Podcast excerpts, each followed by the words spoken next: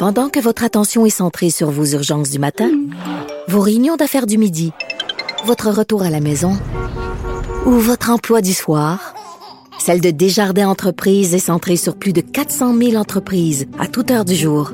Grâce à notre connaissance des secteurs d'activité et à notre accompagnement spécialisé, nous aidons les entrepreneurs à relever chaque défi pour qu'ils puissent rester centrés sur ce qui compte, le développement de leur entreprise.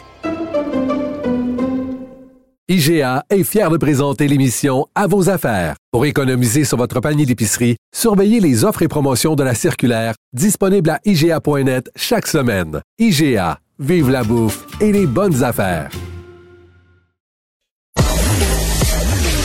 Vous écoutez Du Trisac. Cube Radio. Bon, on sait, le cardinal québécois Marc Ouellette euh, a présenté sa démission que le pape François a acceptée. Avec nous, Monseigneur Raymond Poisson, qui est évêque du diocèse de Saint-Jérôme-Mont-Laurier président de la Conférence des évêques catholiques du Canada. Monsieur Poisson, bonjour.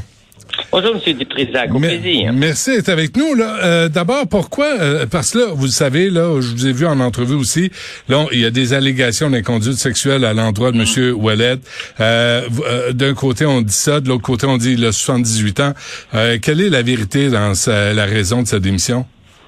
Ben moi, je, je suis pas dans le secret des dieux, là. Je suis assis à Saint-Jérôme. Maintenant, mon expérience de l'Église, c'est que c'est une manière habituelle de faire à 75 ans, on présente sa démission. C'est vrai pour tous les évêques. Et parmi ces évêques, il y en a qui sont cardinaux, il y en a qui sont à Rome, comme le cardinal Ouellette. Il avait présenté sa démission à 75 ans. Le pape François est toujours libre. Le pape est libre de l'accepter ou non. Et lorsqu'il l'accepte, ben, c'est parce qu'on s'est donné le temps de trouver le successeur pour assurer la continuité. Vous savez, euh, la tâche qu'avait le cardinal Ouellette, euh, elle est assez large. Euh, le deux tiers des évêques du monde, c'est une tâche de recrutement qui dépasse peut-être euh, toutes les tâches des, des ministres de recrutement dans les gouvernements nationaux. Hmm. Alors, c'est immense comme tâche. Ceci étant dit... Non, mais excusez-moi. M. Poisson, Oui. euh, quand vous dites ça, le, le préfet de la congrégation pour les évêques, euh, c'est euh, président de la commission pontificale de l'Amérique latine, c'est exactement, là, c'était quoi sa job? Alors, pour ce qui est du dicaster des évêques, voici. C'est la relation entre tous les évêques du monde, sauf pour ce qu'on appelle euh, les, les diocèses qui relèvent de la euh, de la de la nouvelle évangélisation, c'est-à-dire euh, on appelait ça dans le temps les pays en développement. Alors c'est c'est c'est les deux tiers des évêques dans le monde, des postes qu'il faut remplacer, parce que vous savez comme moi, on ne devient pas évêque à 25 ans. Alors a un roulement à 60 ans, 65, 70 ans. Alors, quand on arrive à 75, ben, normalement, il y a toute une consultation qui se met en place au niveau national entre les évêques, avec des fidèles, dans les lieux, et le, le- le cardinal orchestre cela avec sa, son dicaster, avec son équipe. Et ça remonte à Rome à une équipe 25, 30 personnes, dont des cardinaux, pour étudier les dossiers et les candidatures, afin d'établir à l'adresse du pape, c'est habituellement tous les samedis que se rencontrent ce préfet et le pape, pour choisir dans trois candidats lequel est le mieux adapté à la situation. OK. Et là, ça redescend pour voir si le candidat accepte. OK. Euh, vous, là, personnellement, M. Poisson, là, comment vous, vous réagissez à ces allégations d'inconduite sexuelle à l'endroit de Marc Ouellette? Euh, Écoutez, dans le- notre société aujourd'hui, euh, on est tolérant zéro sur toute la question des abus. Alors, c'est pas juste dans l'Église, dans tous les secteurs d'activité, il y a des plaintes, des allégations et il y a des condamnations. Présentement, euh, pour ce qui est du cardinal Ouellet, et c'est dans le, je pense, en tout cas, je ne vais pas me tromper, mais c'est dans le contexte du recours collectif de Québec. Et c'était donc quand il était à Québec et non pas à Rome. Et dans le contexte du recours collectif, ben, vous savez comme moi, là, présentement, c'est pas une condamnation. On n'est pas rendu là. Alors, pour moi, euh, comme le droit nous le rappelle, toute personne a le droit de Hmm. se défendre. Alors, pour le moment, présomption d'innocence, si je puis dire. Mais euh, l'Église fait sa job. Et à Québec, ils font le job pour essayer de faire la lumière dans les circonstances. Mais l'Église, mais M. Poisson, l'Église n'a pas fait sa job. là. Euh, L'Église n'a pas rencontré Mme Groslot, n'a pas eu sa version des faits. Euh, Vous pouvez pas me dire que l'Église fait sa job avec tout le nombre, vous le savez, là, que le nombre de curés euh, pédophiles qu'on a cachés, qu'on a transférés de paroisse, on fera pas l'histoire euh, ce matin. là. Bon, Monsieur de Trézac, imaginons. Je viens de vous rappeler que ces événements se reportent à des événements qui sont arrivés à Québec, lorsqu'il était en poste à Québec. Mhm.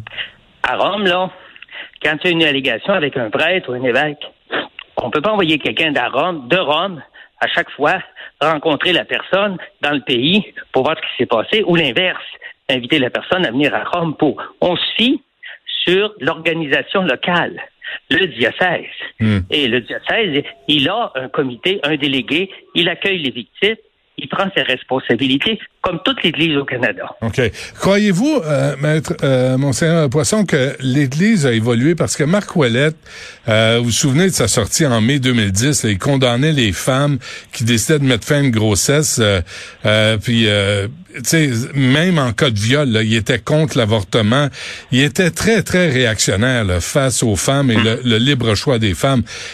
Est-ce que l'Église a évolué ou il est encore représent- représentatif de la pensée? Ben, je pense qu'on voit très bien l'évolution pointée à la tête de l'Église, dans les paroles du pape François, dans ses attitudes et dans la manière dont il se prononce, particulièrement auprès des personnes qui ont été victimes, comment dirais-je, d'être catégorisées, euh, comme ce, ce que vous venez de nommer, euh, qui a été difficilement considéré, si je peux dire. Alors, je pense que ça évolue beaucoup. Et quand c'est rendu à la tête dans les paroles du pape François, c'est parce qu'à la base, et particulièrement chez les évêques, Hmm. il y a aussi une grande évolution. Vous savez, quand la tête réagit comme ça, là, elle ne le fait pas sans avoir entendu tous ceux qui travaillent avec lui. Ouais. Alors moi, je pense qu'il y a une belle évolution et je suis heureux de cela. Quand, pa- parce qu'on s'entend, euh, Monseigneur Poisson, là, je je pense pas que Marc Ouellette s'est levé la nuit pour changer des couches ou euh, s'occuper d'un enfant malade ou préparer des lunchs. Là. Je pense qu'il y a des affaires sur lesquelles il faudrait se garder une petite gêne, surtout à l'Église. Et je, je vous dis ça là avec respect parce qu'au moins vous venez en entrevue pour défendre la, la religion euh, catholique euh, Ouais. et, et, et on se fait un plaisir de, de frapper la religion catholique, mais on est toujours en train de faire attention aux autres religions. Je sais pas si vous constatez la même chose que moi. Ouais. Ouais. Mais vous savez, on a parlé d'évolution, M. Dutrisac, je suis content que vous m'en parliez. Vous savez, moi, là, je suis évêque. Bon, je suis pas une exception. là. Mais mon, mon, mon prédécesseur, ou plutôt l'évêque fondateur chez nous, il y avait un chauffeur, il y avait une cuisinière, il y avait... c'était une autre époque. Hmm. Moi, je fais ma cuisine, je fais mon épicerie, puis je conduis ma voiture. Alors, euh, il y a une évolution de ce côté-là aussi. Ouais. Alors, euh, et je pense que la vie nous rattrape et c'est très bon. Euh, on est beaucoup plus proche des fidèles et moi je m'en réjouis beaucoup. Ça me ressource et ça me donne de la vie.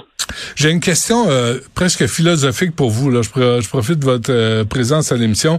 Quand vous voyez euh, Justin Trudeau nommer des, des gens pro-islam à Ottawa, vous demandez-vous si l'Église catholique a encore sa place au Canada, en plus de toutes ces, je pense, ces 53 églises incendiées en 2021 dans l'Ouest canadien. C'est quoi votre c'est quoi votre réaction? C'est quoi votre observation?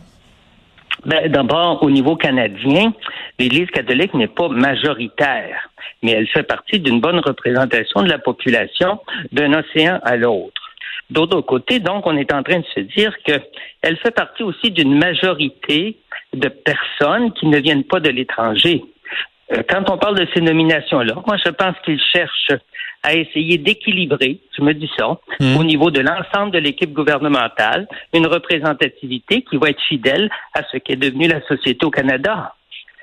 Euh, le phénomène de l'immigration, on a des gens de toute culture et de toute religion. Hmm. Alors, je pense que c'est un peu normal qu'à différents postes, il apparaisse des gens qui viennent de ces, de ces cultures, de ces, de ces origines. Ouais. Donc, vous êtes à l'aise avec une commissaire euh, euh, qui est censée combattre l'is- l'islamophobie, le racisme systémique? Vous, ça vous pose pas de, de problème? Non, mais je me dis euh, que c'est une grosse tâche. Et ça prend des personnes qui vont faire preuve de beaucoup d'objectivité et qui vont être capables de bien prendre le temps Hmm. de, comment dire, jauger, hein, peser la réalité, vérifier la réalité avant de se prononcer. C'est des grosses tâches. C'est des tâches qui jouent au niveau du public. Hmm. Est-ce que, en conclusion, euh, Monsieur Poisson, est-ce que euh, Marc Ouellet va, être facilement remplaçable à, vos yeux là, en termes de, euh, de porte-parole pour l'Église catholique, puisqu'il représentait? Euh, moi, je pense que ben, l'Église catholique, c'est sûr que Marc Ouellet avait une, une représentativité plus importante chez nous, parce qu'il vient de chez nous. Maintenant, il n'y en a rien qu'un préfet pour le dicaster des évêques, et ça, ça donne que là, il va venir de l'Amérique du Sud, de hmm. Colombie, je pense. Hmm. Alors, ça va être différent, c'est sûr. Mais pour ce qui est de la tâche, c'est sûr qu'on a cherché quelqu'un qui était capable de la remplir, puis on va, on va l'aider. Hmm. Aimez-vous votre job, vous? Beaucoup. Ah moi, je suis heureux. Oui, parfait. En tout cas, moi, je, vous, comprenez qu'il y a des questions à se poser sur l'attitude de l'Église face à l'avortement, puis on, souhaite qu'il y ait une évolution, parce qu'on ne peut pas répéter des paroles que Marc Ouellet a dites en 2010. Euh, on s'entend-tu là-dessus? Ben, on s'entend là-dessus pour savoir que, vous savez, l'Église a toujours dit, si, si on compare d'ailleurs les, l'Église, ça existe depuis, depuis l'an zéro, si je peux dire ça comme ça, il y a eu beaucoup d'évolutions. Alors, on pense au Moyen Âge, la Renaissance. Il y a eu beaucoup d'évolutions. Il va en avoir encore, et tant mieux. Parfait. Euh, Raymond Poisson, qui est évêque du diocèse de Saint-Jérôme-Mont-Laurier. Merci à vous. Bonne chance. Merci. Merci.